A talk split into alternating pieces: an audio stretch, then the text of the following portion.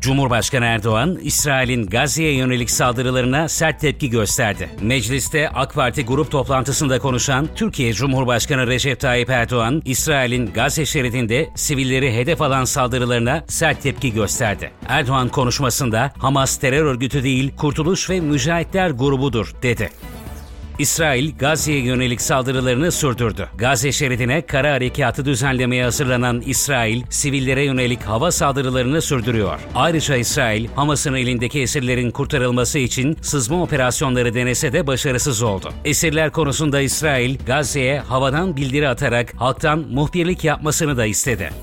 Birleşmiş Milletler Güvenlik Konseyi İsrail'in Gazze'ye saldırılarını görüşmek için toplandı. Birleşmiş Milletler Genel Kurulu toplantısında Amerika'nın Hamas'ı kınayan önerisini Rusya, Rusya'nın İsrail'i kınayan ve ateşkes çağrısı yapan teklifini ise ABD veto etti. Toplantıda Birleşmiş Milletler Genel Sekreteri Antonio Guterres hiçbir şey sivillerin kasıtlı olarak öldürülmesini, yaralanmasını, kaçırılmasını veya sivil hedeflere roket fırlatılmasını haklı çıkaramaz dedi. Brüksel, küresel geçit zirvesine ev sahipliği yaptı. Belçika'nın başkenti Brüksel'de Çin'in Kuşak Yol projesine karşı Avrupa Birliği'nin geliştirmek istediği küresel geçit projesinin katılımcı ülkeleri bir araya geldi. Ancak projenin önünde ciddi bir finansman sorunu var.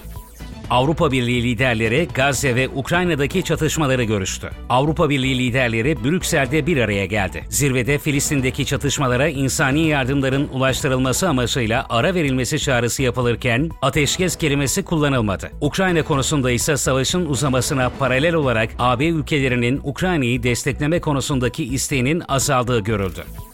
Azerbaycan Başbakanı Ali Asadov, Ermenistan Başbakanı Nikol Paşinyan'la görüştü. Azerbaycan Başbakanı Ali Asadov, Gürcistan'ın başkenti Tiflis'te Gürcistan Başbakanı Irakli Garibaşvili'nin ara buluculuğunda Ermenistan Başbakanı Nikol Paşinyan'la barış müzakerelerinde bulundu.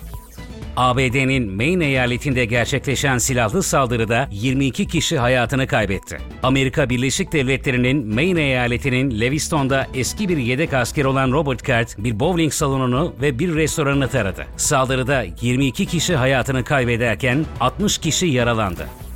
Meksika'yı Otis kasırgası vurdu. Meksika'da sahil kasabası olan Acapulco'yu etkisi altına alan kasırgada 27 kişi hayatını kaybetti.